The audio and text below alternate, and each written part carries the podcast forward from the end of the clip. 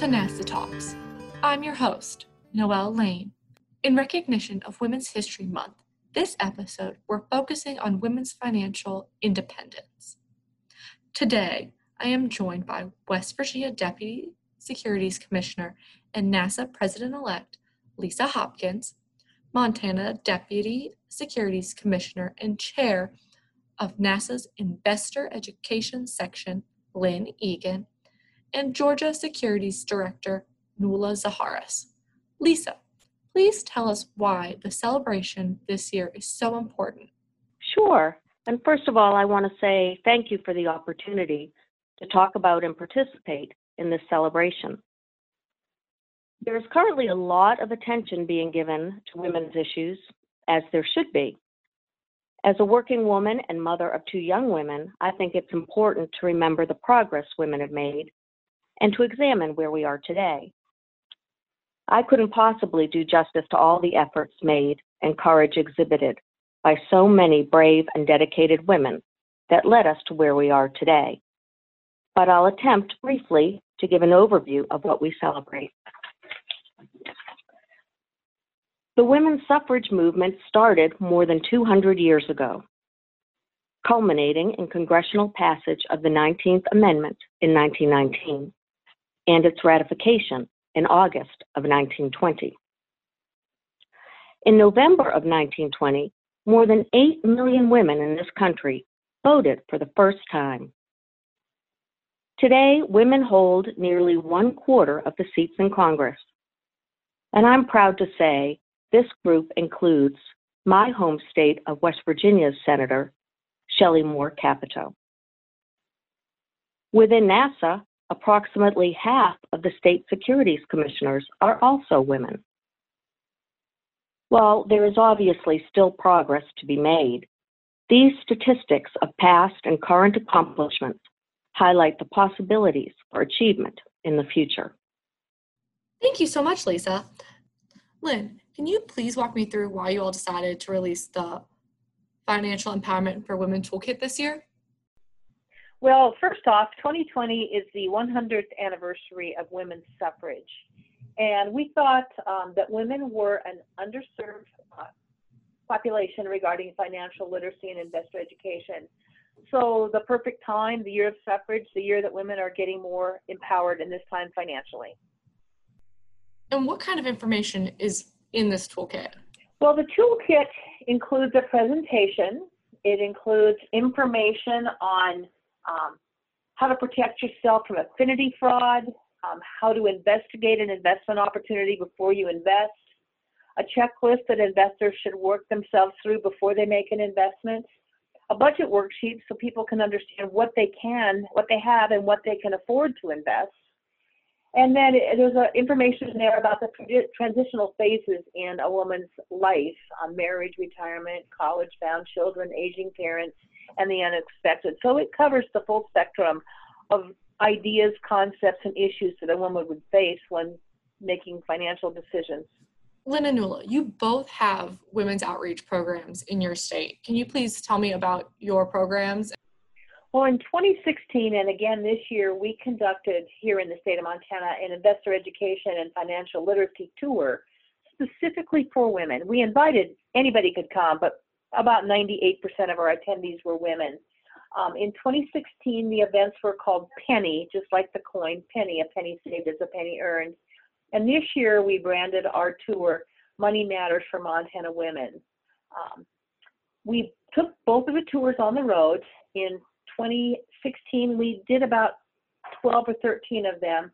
This year, we went on the road for a full week and went to smaller communities, underserved communities where nobody really reaches out to them. And we presented on topics such as budgeting, investing for retirement, divesting after retirement, Social Security and your options, taking risk, how to choose a financial uh, professional, and how to protect yourself when investing. Now, Nuala, can you tell us about the She Leads program in Georgia? Yes, Georgia She Leads is a grassroots program designed to educate Georgia women and to empower them to become more financially independent. It is a community based workshop, it's free of charge, specifically designed for women. You know, it's a day of women having conversations with other women to raise awareness of the issues and challenges they face in securing, protecting, and even growing their wealth. So, this financial education literacy outreach is designed to be both informational and educational and interactive. And the goal is to provide mentorship opportunities, network, as well as financial education resources. So, between the months of May and November 2019, we've already had three programs. Uh, they were held throughout the states uh, Atlanta, Tifton, and Columbus. And 705 women were served at those programs. And at those programs, we gather top women in finances from both local community talent and statewide talent.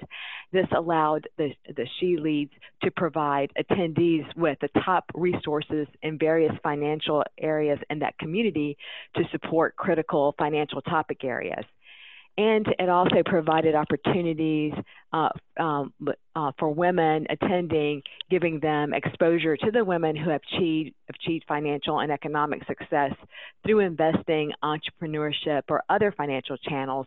And this exposure allowed the attendees to gain the confidence knowing that it is possible for a woman and that they can do it too. Why do you think programs like NASAA's in the States are extremely important? One of the primary roles of securities regulators is to protect investors. And these programs assist and strengthen investor protection through education and awareness. They provide free, grassroots information and education.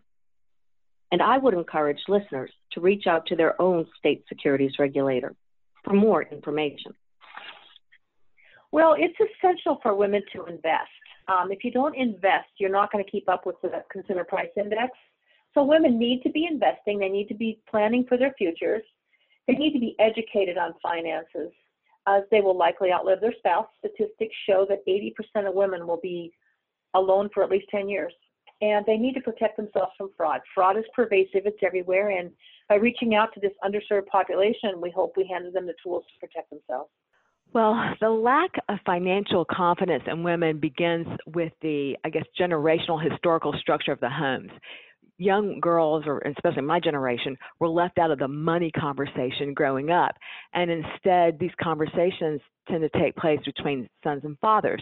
So as a result, you know, young women grow up to be women without having a strong basis in money, finances, or investing. So, this lack of financial basis leads to a lack of confidence in investing, but investing is a pillar of wealth generation. So, the basics of managing money, you know, may be gender neutral, and women are gaining economic clout, yet women still fa- face unique challenges when it comes to personal finance.